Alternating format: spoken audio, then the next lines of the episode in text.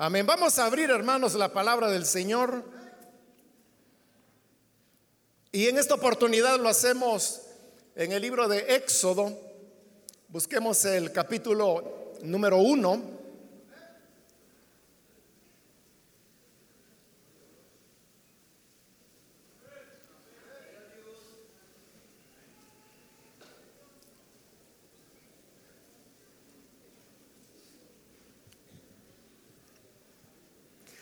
Dice la palabra de Dios en el libro de Éxodo capítulo 1 y el versículo número 8.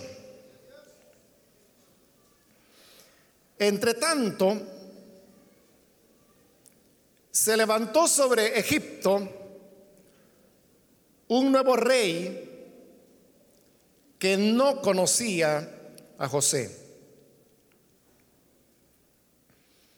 Amén. Solamente eso leemos, pueden tomar sus asientos, por favor, hermanos.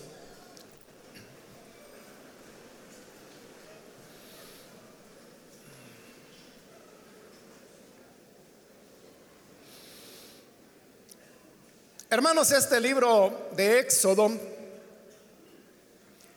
inicia su relato hablándonos de los acontecimientos que se dieron después de haber fallecido José, el hijo de Jacob. En los últimos capítulos del libro del Génesis, que es el libro anterior, es donde podemos encontrar lo que José había hecho, no solamente para salvación de Egipto, sino también para salvación de los pueblos que vivían alrededor de Egipto durante esos 7 años de hambre que se levantaron, y como el mismo faraón lo había soñado en 2 oportunidades y José se lo interpretó, que sería un hambre cual nunca la habría habido hasta entonces, con la severidad que habría de llegar. Estos 7 años de hambre serían precedidos por otros 7 años de abundancia. Entonces el consejo que José le dio a Faraón, aunque José solamente era un esclavo, fue que él organizara el territorio de Egipto en distritos administrativos para poder ahorrar durante los 7 años de abundancia el 20% de todo lo que los agricultores pudiesen cosechar. Este fue un impuesto nuevo que el faraón estableció, y era un impuesto bastante grande, podríamos decir, pues la ley decía que la quinta parte de todo lo que se cosechara tenía que ser para el faraón. Eso equivale al 20%. Y durante los 7 años eso fue lo que se hizo. La gente no se quejó, porque como José también lo había anunciado al interpretar los sueños del faraón, esos 7 años fueron de gran abundancia, de tal manera que a los agricultores no les dolía dar el 20% de la cosecha, pues el 80% que les quedaba sobrepasaba por mucho lo que regularmente ellos cosechaban de año en año. La gran diferencia era que mientras José estaba ahorrando grano, los agricultores lo que hacían era venderlo, obtener dinero. En otras palabras, ellos pensaban que toda la vida habría bonanza, y después de 7 años consecutivos en que las cosechas fueron extraordinarias, pues ellos pensaron que siempre iba a ser así. Pero luego vinieron el primer año de sequía, de hambre, y entonces fue cuando el pueblo todavía sobrevivió con lo que les había quedado de la cosecha. El problema fue el segundo año. Entonces fue que José comenzó a venderles el trigo.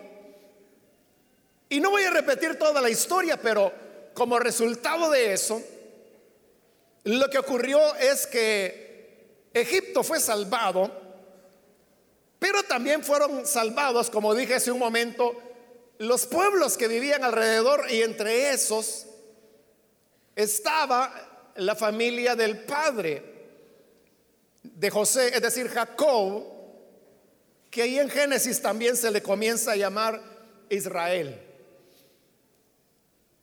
Eso por un lado. Por otro lado, las medidas sabias de José también trajeron un enriquecimiento extraordinario del faraón, de tal manera que el faraón llegó a ser propietario de todas las tierras que había en Egipto, de todos los ganados, de todos los rebaños, de todo nivel animal que había en Egipto, y también se convirtió en propietario de todo el pueblo de los egipcios. Todos llegaron a ser esclavos del faraón. De tal manera que las medidas de José consolidaron el imperio, y el faraón llegó a ser más fuerte y más rico que todos los faraones que había habido hasta ese momento. De tal manera que aquella situación que para todos los demás pueblos habían significado crisis, desorden, muerte por hambre, en el caso de Egipto produjo el efecto totalmente contrario. Y todo era por la sabiduría que Dios le había dado a José. Ahora, faraón era un hombre lo suficientemente entendido para darse cuenta que en verdad lo que había en José era una gracia que él atribuía a los dioses, pero que, como el mismo José se lo dijo antes de interpretarle sus dos sueños, que no era que en él hubiera alguna cualidad o algún talento, alguna virtud en especial para poder interpretar los sueños. Más bien le dijo José: no hay ser humano que lo pueda interpretar, pero hay un Dios en los cielos. Y él estaba hablando de un Dios, no de dioses, y él le dará al faraón la interpretación, cosa que así fue. A partir de ese momento, digo, para faraón quedó claro que José era un hombre que tenía una relación especial con Dios, y que por lo tanto era una bendición para Egipto tener a José como gobernador. Y así es como el faraón y los egipcios llegaron a apreciar a Zafnat Panea, que fue el nombre que el faraón le había puesto a José. Pero no solamente apreciaron grandemente a José, sino también a la familia de su padre. Y así es como ellos fueron recibidos como huéspedes y se quedaron a vivir en Egipto. Hasta ese momento, hermanos, Dios lo que había hecho fue una gran obra de liberación. Es lo que José le explica a sus hermanos en el capítulo 50 de Génesis, que es el último, y donde José les dice: ustedes pensaron que me estaban haciendo un mal cuando me vendieron como esclavo, pero realmente Dios estaba detrás de eso, y Él me envió adelante para preservarlos de la muerte y para dar vida a un gran pueblo a través de esta historia que he resumido muy brevemente. Entonces era evidente para todos que Dios había actuado de una manera sobrenatural. Y había un aprecio, y ellos podían decir, y con toda verdad, que si ellos vivían y si ahora eran más fuertes que nunca, era gracias a la intervención de Dios. Cuando se reconoce, hermanos, la realidad de un Dios que puede actuar en la historia de los pueblos, de las potencias, como lo estamos viendo entre estos dos libros de Génesis y Éxodo, y que también puede actuar en la vida de cada uno de nosotros. Mientras reconocemos eso, la vida del ser humano transcurre con paz, lo cual no significa que no haya dificultades o que no haya contrariedades, pero lo que sí significa es que en medio de las contrariedades, en medio de las dificultades, la paz del Señor continuará reinando en nuestro corazón. Amén. Y aun cuando tengamos que enfrentar dificultades, el gozo del Señor siempre estará en nuestro corazón. Y en esa relación de reconocimiento y de gratitud hacia Dios, en esa relación de una aceptación que todas las cosas están en las manos de Dios y que Él tiene control de las cosas y que va dirigiendo nuestras vidas de acuerdo a su voluntad, en esa relación donde Dios nos muestra su voluntad y nosotros le obedecemos. Él nos muestra su voluntad y nosotros le obedecemos. Él nos muestra su voluntad y nosotros le obedecemos. En esa medida que se va dando esa relación, el ser humano vive tranquilamente, como he dicho, en paz, con gozo. Pues es así como Dios diseñó al ser humano cuando lo creó. Él nos creó no para que andemos vagando por la vida, simplemente guiándonos por nuestros criterios personales, que no son ni tan personales, sino que son el producto de lo que vemos a nuestro alrededor, de lo que otros hacen, de lo que otros dicen, de lo que otros piensan. Pero mientras andemos, como dice la carta de los Efesios, siendo llevados por la corriente de este mundo, entonces estaremos enceguecidos y no podremos tener en nuestra vida la plenitud de todo lo que Dios desea enseñarnos. Efectivamente, eso es lo que ocurrió en Egipto. José vivió más de 100 años de edad y luego también él murió. Obviamente también tuvo que morir el faraón que lo había nombrado gobernador, y entonces transcurrieron aproximadamente unos 60 años. Después de esos 60 años, después de muerto José, se produjo en Egipto un levantamiento de la gente, una revolución podríamos llamar, y entonces sucedió que la dinastía a la cual pertenecía el faraón que había nombrado a José como gobernador fue derrocada. Esa dinastía se conoce en la historia como la dinastía de los Hicsos. Esta palabra Hicsos realmente viene del egipcio y lo que significa es extranjeros.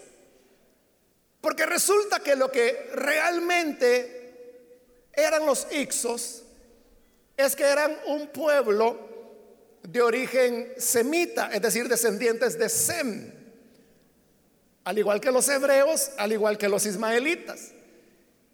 Y durante bastante tiempo los Hicsos invadieron lo que para nosotros sería la parte norte de lo que hoy es Egipto, es decir, la parte que da con la costa, con el mar Mediterráneo. Recuerda, estamos hablando ahí del norte de África. Entonces esa parte fue conquistada por los Hicsos Y los faraones que siguieron constituyeron una dinastía de los Ictos, pero ellos gobernaban solamente la parte de Egipto que estaba, como le digo, al lado del mar Mediterráneo, que era la parte más rica, porque ahí es donde se encontraba la delta del Nilo, y en la irrigación que el Nilo hacía era donde se encontraba la riqueza de Egipto, el cual era conocido en esa época como el granero del mundo. A eso los egipcios le llamaban el Egipto bajo, pero luego había el Egipto alto, que se encontraba al sur de la tierra del delta, y esta otra tierra no era gobernada por los Hicsos, sino que ahí simplemente vivían los egipcios sin tener una organización social muy fuerte. Pero 60 años después de muerto José, es que ellos se organizan, se levantan y expulsan a los Hicsos. Y entonces es cuando entra una nueva dinastía a gobernar, pero con una diferencia, y es que esta nueva dinastía consolida lo que es el Bajo Egipto con el Alto Egipto. Entonces se hace un territorio mucho más grande, extendido a lo largo de toda la longitud del Nilo, que si no estoy mal es el río de más longitud del planeta. Pero ahora todo está bajo un solo rey, un nuevo faraón, y es este Egipto unificado, que tiene todavía mucha más tierra que la que había tenido en época de José. El nuevo rey comienza a gobernar, y eso da paso a una nueva dinastía. Se le llamaba dinastía aquel conjunto o aquella familia que durante un tiempo gobernaban o ejercían el reinado sobre Egipto. Pues el reinado era hereditario, de padres a hijos, de hijos a nietos, y así sucesivamente. A esta nueva dinastía se le conoce como la 12ª dinastía, lo cual significa que para entonces Egipto ya tenía más de 1000 años de existir, y apenas estamos ahí, ni siquiera la mitad de la historia de todo lo que habría de ser Egipto. Ahora comienza a gobernar esta nueva dinastía, y usted puede ver que se han dado en Egipto grandes transformaciones políticas, sociales, territoriales, cambio de reyes, cambio de dinastía, en otras palabras, cambio de las familias gobernantes. Y en la medida que se fueron dando todos estos cambios, se fue perdiendo la memoria de lo que José había hecho y de la gran obra de salvación que Dios había revelado a través de la sabiduría de José. En realidad, los egipcios habían expulsado a los Hicsos, que, como le dije, eran semitas. Pero José y la familia de su padre Israel también eran semitas. Entonces, en ese rechazo que ellos tuvieron hacia los semitas, se fueron en cuenta también los hijos de Israel. Y así es como llegamos a este capítulo 1 de Éxodo, al versículo 8 que leímos, en donde dice que mientras el pueblo de Israel continuaba fructificando y multiplicándose en la tierra de Egipto, se levantó sobre Egipto un nuevo rey que no conocía a José. Este nuevo faraón que se levanta, él no sabía ya nada acerca de José, ni de lo que él había hecho, y consecuentemente no sabía nada acerca de Dios. acerca del Dios de José, el único Dios verdadero. Añadido a los cambios que ya le he mencionado, también se dio que la capital del imperio cambió de sede, y eso hizo que el asiento del faraón ahora estuviera más lejano de la tierra de Gosén, que era donde vivía el pueblo de Israel. Entonces, todos estos elementos produjeron que el nuevo faraón que se levantó, que los historiadores creen, no con seguridad, pero creen que fue el que se llamó Seti I, es este del cual está hablando este capítulo 1 del Éxodo. Y este Seti, si acaso fue él ya no tenía ningún conocimiento de lo que era José. Es decir que esta era una nueva generación, era una nueva dinastía, era un nuevo gobierno, era un nuevo faraón que ya no tenía conocimiento de Dios. Y así como está ocurriendo con este faraón, con su familia y con la nación, con el imperio egipcio, igual puede ocurrir con las personas. Que a veces las personas, en el andar de la vida, y en la vida usted sabe que se producen muchos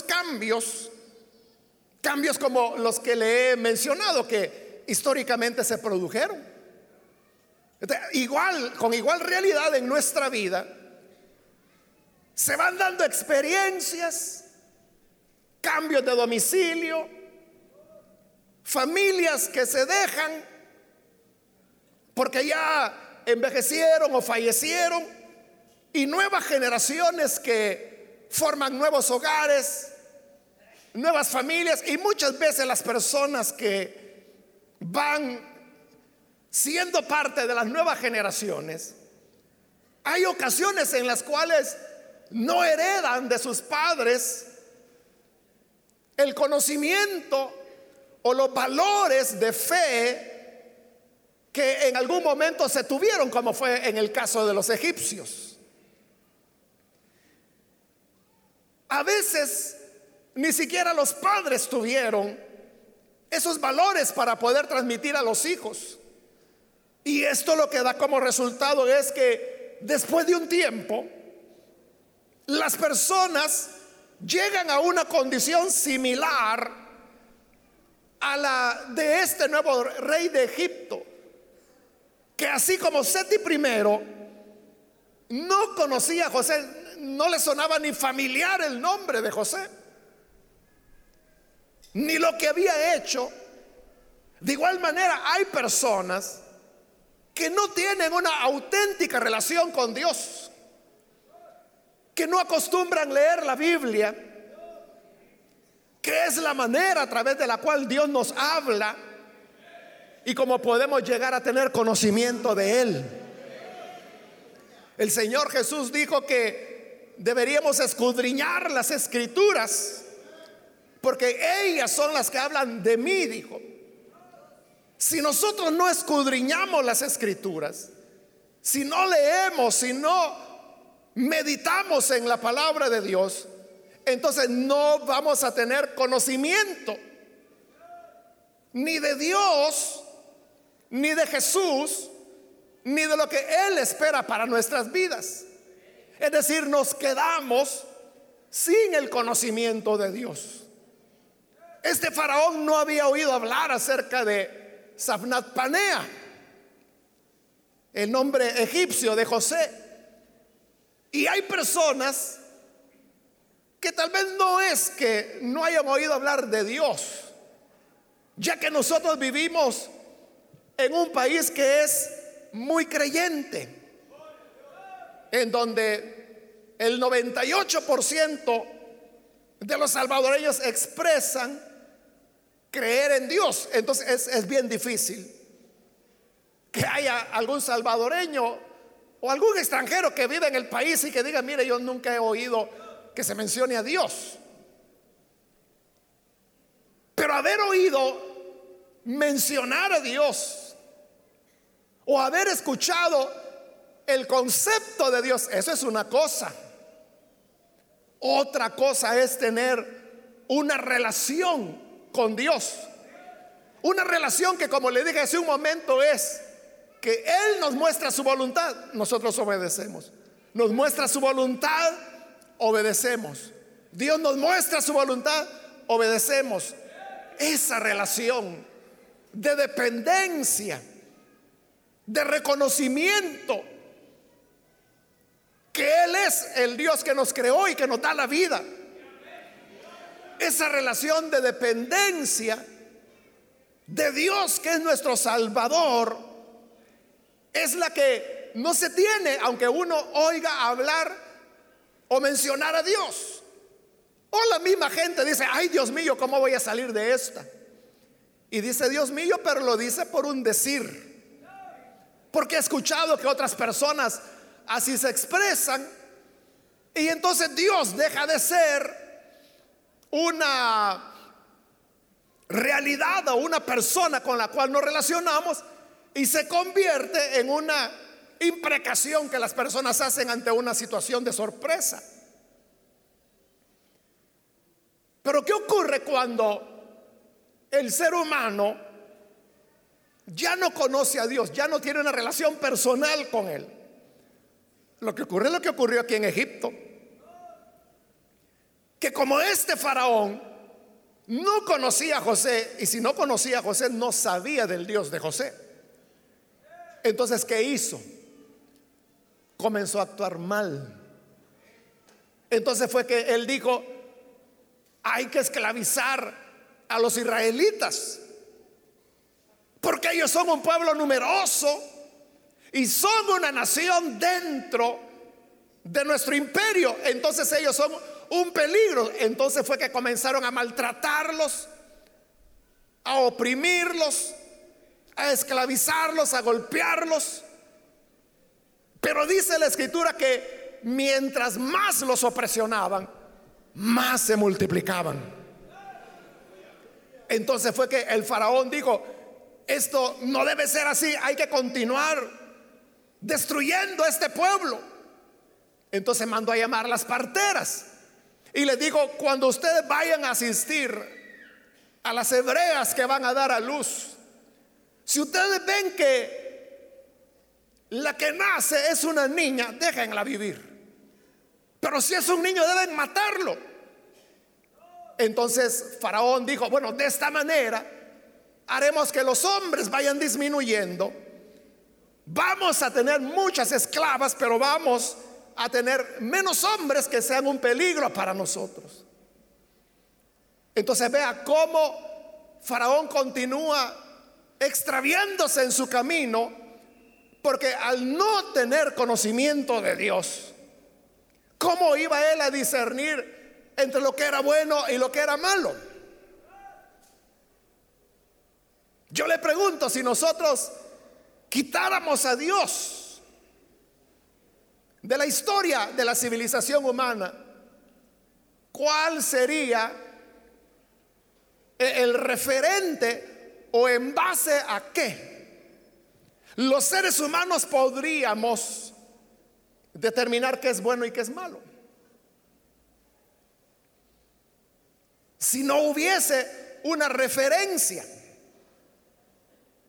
Algunos dicen: bueno, entonces el ser humano, sobre la base de la educación, sabría lo que es bueno y lo que es malo. Pero eso es como caer en un ciclo o en un círculo cerrado, ¿no? Porque lo que hoy entendemos como educación es lo que es, precisamente porque es producto de la cultura occidental, en la cual tiene en su sustrato el cristianismo. Las más prestigiosas universidades de los últimos 500 años, y que continúan siendo las más prestigiosas hasta hoy en día, son aquellas que fueron fundadas por iglesias, como Harvard en los Estados Unidos, como Oxford en Inglaterra y otras universidades que tuvieron como base la visión cristiana de la gente educada. Ese fue uno de los logros de la Reforma, llevar la educación a todo el pueblo, no solamente al clero, sino que a todas las personas. Entonces, si decimos que la educación es la que nos va a enseñar a distinguir entre el bien y el mal, la educación no sería lo que hoy es si no fuera porque hay una base cristiana de ella. Y de igual manera uno pudiera, hermano, continuar examinando cada una de las ideas que pudiéramos dar como respuesta a la pregunta, que hice. Si quitáramos a Dios, la Biblia y la cultura cristiana de la historia de la civilización humana, ¿cuál sería el referente para el ser humano, para la ética, para la moral? O sea, ¿por qué sabemos nosotros que robar es incorrecto? Porque la Biblia dice: no robarás. ¿Por qué sabemos nosotros que no hay que matar? Porque la Biblia dice: no matarás. ¿Por qué sabemos nosotros que no es correcto mentir? ¿De dónde sacamos la idea que no hay que mentir? De la palabra de Dios, que dice que no dirás falso testimonio. De manera que todos los referentes que nosotros vemos o conocemos para distinguir entre el bien y el mal vienen de Dios. Pero si uno no tiene a Dios, entonces, ¿qué es lo que va a ocurrir? Lo que ocurrió con Faraón,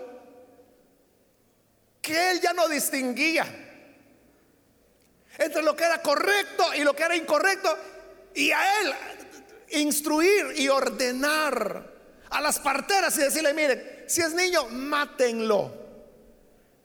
Lo decía con una naturalidad y una frialdad, como que si le estuviera diciendo a las parteras: ahí si encuentran limones, ahí hacen limonada. Como que si fuera así. Algo tan simple, matar a los niños. Pero no nos debe extrañar, porque cuando no se tiene conocimiento del Dios de José, entonces el hombre se extravía en sus caminos. Los años siguieron pasando y hubo otros faraones. Se cree que el faraón que reinaba cuando se produce el éxodo era Ramsés II.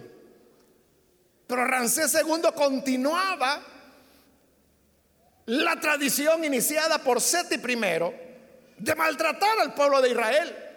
Y es Ramsés II el que dice: cuando no funciona el recurso de las parteras, da la orden, y es un edicto real para todo egipcio, que todo niño varón nacido de los israelitas tenía que ser arrojado al río Nilo para deshacerse de ellos.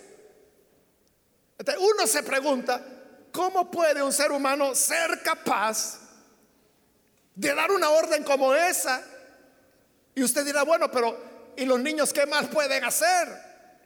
Si los niños son inocentes, eran bebés. Pero cuando el hombre no tiene esa relación de amistad, de dependencia con Dios, hemos dicho que se extravía y su vida comienza a desboronarse. Y hay personas que dicen: no, yo nunca sería capaz de hacer esto o hacer lo otro. Pero si no tiene la relación correcta con Dios, créeme que la naturaleza humana es de tal carácter que sin Dios, más temprano que tarde, te encontrarás haciendo aquello que tú dijiste que nunca harías. Y lo pudieras estar haciendo aún peor de lo que tú imaginaste y juraste que nunca harías. Esto Pablo lo explica en su carta a los romanos cuando dice que por cuanto los hombres no quisieron tener a Dios en su conocimiento, no quisieron recibir la revelación de Dios, entonces Dios los entregó a una mente depravada para hacer cosas perversas y que no convenían. Entonces, ¿qué ocurre? Cuando nos alejamos de Dios o ya no le conocemos, porque alejarse es que se le conoció, pero luego uno se aleja, ¿no? Pero hay personas que nunca lo conocieron, como este faraón, que desde que él nació, él no sabía nada acerca de José, y por lo tanto no sabía nada acerca del Dios de José. Y eso lo llevó a actuar mal y mal y mal y mal. ¿Y qué es lo que ocurre cuando una persona hace el mal? Cuando se vuelve esclavo de su mente corrupta. ¿Cuál es el resultado? Yo le pregunto a usted, ¿cuál fue el resultado para Egipto? ¿Qué pasó con Egipto? Por ahí en una de las plagas, los consejeros del faraón se lo dijeron bien claro. Le dijeron: mira, faraón, ¿por qué no dejas ir en libertad a este pueblo? Y le preguntan: ¿no te das cuenta que Egipto está todo destruido? Ya estaba destruido, pero el faraón no se daba cuenta, porque el pecado siempre conduce a la destrucción, siempre conduce a la muerte. La escritura dice que la paga del pecado es la muerte, pero aún así faraón no quiso huir a lo que sus consejeros le decían y endureció su corazón. Y como resultado de ello, vino la plaga final, que fue la muerte de todos los primogénitos de los egipcios. ¿Qué necesidad había que se llegara a cosechar la muerte? ¿Y todo por qué? Por no conocer a Dios. Pero no termina ahí la historia. Israel sale libre y luego faraón dice: ¿para qué los dejamos ir? Vamos tras ellos. Y sale con todos sus ejércitos para perseguir a Israel. ¿Y cuál es el resultado de eso? Que pierde a todo su ejército en las aguas del Mar Rojo.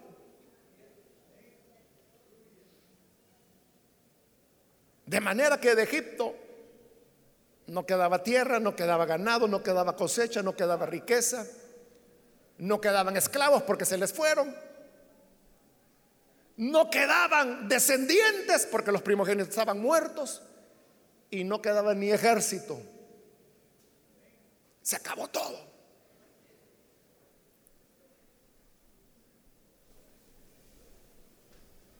Cuando el humano ya no conoce a Dios, su camino es un camino descendente que va de mal en peor, de mal en peor.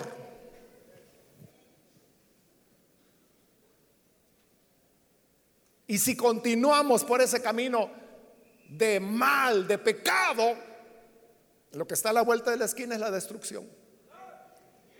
Y ahí es donde la persona termina estrellándose en la vida, perdiendo lo que más valora, perdiendo lo que más aprecia,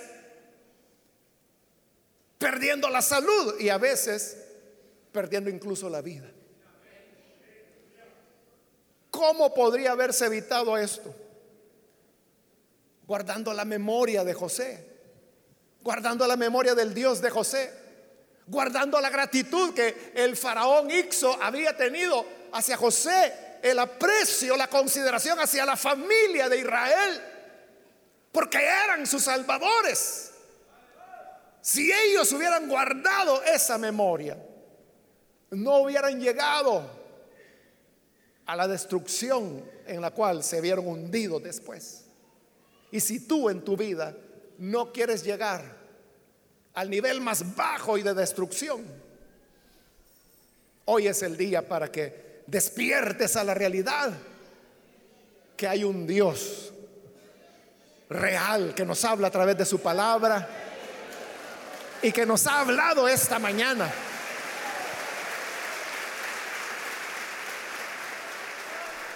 Y que lo que nos está diciendo es: ven a mí, aquí estoy.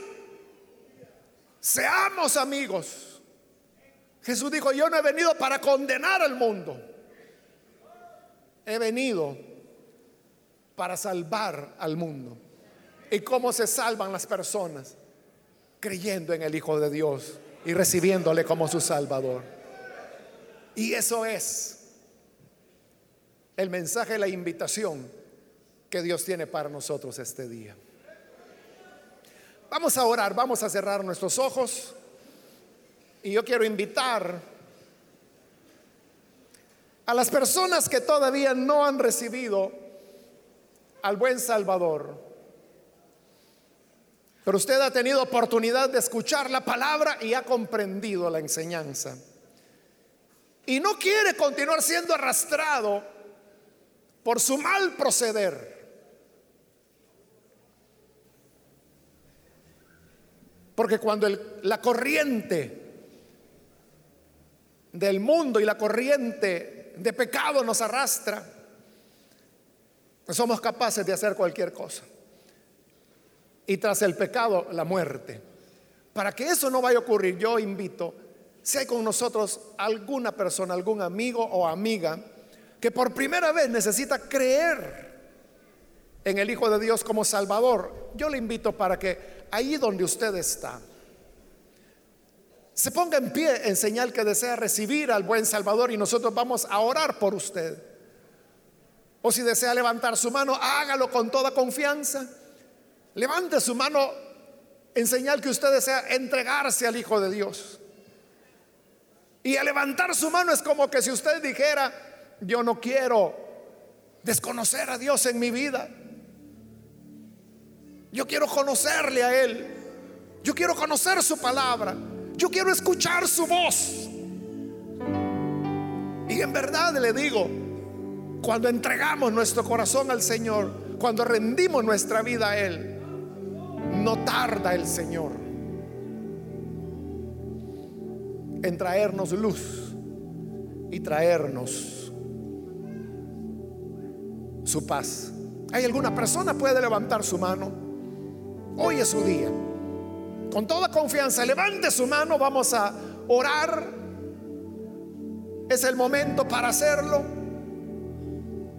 Cualquier persona que necesita creer en el buen Salvador, es su momento. Puede levantar su mano y vamos a orar por usted. Venga, porque la gracia del Señor le está esperando. Muy bien, aquí hay una persona, Dios lo bendiga, bienvenido. Alguien más que necesita venir para creer en el Hijo de Dios, venga. Quiero invitar también, si hay hermanos o hermanas que se han alejado del Señor, pero hoy necesita usted reconciliarse con Él. Aquí adelante hay otra persona, Dios lo bendiga, bienvenido. Si usted se ha alejado del Señor, ese es el camino. Primero uno se olvida de Dios, entonces Dios nos abandona para que hagamos lo que se nos antoja, y eso va destruyendo nuestra vida hasta que nos lleva a la destrucción total, como ocurrió con Egipto. Pero de eso nos podemos librar si venimos hoy a Él. Aquí adelante hay otro hombre, Dios lo bendiga, bienvenido. Alguien más que necesita venir para creer en el buen Salvador. Y bien, aquí adelante hay otra persona, Dios la bendiga, bienvenida. Y aquí hay alguien más, Dios la bendiga, bienvenida también. Otra persona que necesita pasar, levante su mano o póngase en pie allí donde usted está, y vamos a orar por usted. si se encuentra en la parte de arriba, también hágalo con confianza, que ahí hay diáconos, diaconisas que le asistirán, le van a ayudar. Muy bien, aquí hay otro hombre, Dios lo bendiga, bienvenido. Alguna otra persona que necesita pasar, Dios le ha hablado, usted lo sabe bien, Dios le ha hablado. Venga entonces hoy con humildad delante de Él. Y cuando abrimos nuestro corazón al Salvador, entonces es cuando Él nos ayuda y nos da su gracia. Muy bien, aquí hay otra persona, Dios lo bendiga, bienvenido. ¿Alguien más? Voy a terminar la invitación, pero si hay otra persona que necesita venir al Salvador, muy bien, aquí adelante hay alguien más, Dios la bendiga, bienvenida. ¿Alguien más? Examine su vida, haga un balance. ¿Qué ha obtenido hoy que se ha alejado de Dios? Haga un balance de su vida. ¿Cómo está su vida? ¿Cuánta satisfacción tiene usted con su vida viviendo lejos de Dios? Dese la oportunidad de tener una nueva dimensión en su vida, dependiendo de la salvación que Cristo da, dependiendo del Dios real y verdadero, que está vivo. No es una imaginación, es una realidad. Si no, vea cómo le habla. Hago ya la última invitación. Si hay alguien más que necesita venir al Señor por primera vez, o que se va a reconciliar, póngase en pie. Y esta fue ya la última invitación que hice. A usted que nos ve por televisión, también le invito para que se una con nosotros y con las personas que están aquí al frente. Reciba al Señor Jesús en su corazón. Señor, gracias te damos por las personas que están aquí al frente.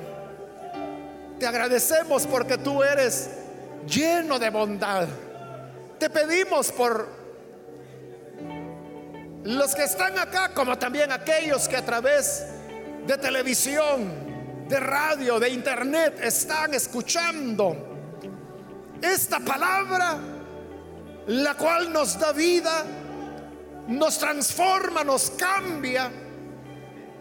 Y por eso, Padre, traemos ante ti cada persona que viene a conocer tu salvación. Te ruego, Padre, que les des vida nueva. Y ellos ahora están reconociendo sinceramente que sin ti no podemos vivir, que tú eres nuestra ayuda, que tú eres nuestro Salvador, y que tú diriges nuestra vida hacia pasos de paz, de gozo, de bendición. Ayúdanos, Señor, a toda tu iglesia, a todo tu pueblo, para que vivamos en una continua dependencia de ti. Que no nos apartemos, Señor, de tu lado, y que así tu gracia nos cubra a cada momento. Bendice a tu iglesia con la obediencia. Queremos siempre, Señor, tener esa relación de amistad contigo y nunca olvidarte. Que nunca llegue ese día en que se diga que ya no te conocemos, sino que al contrario, que día con día te vayamos conociendo más, para que nuestra vida sea como la luz del amanecer, que va en aumento hasta que el día llega a su clímax. Por Jesús nuestro Señor te lo pedimos. Amén. Amén.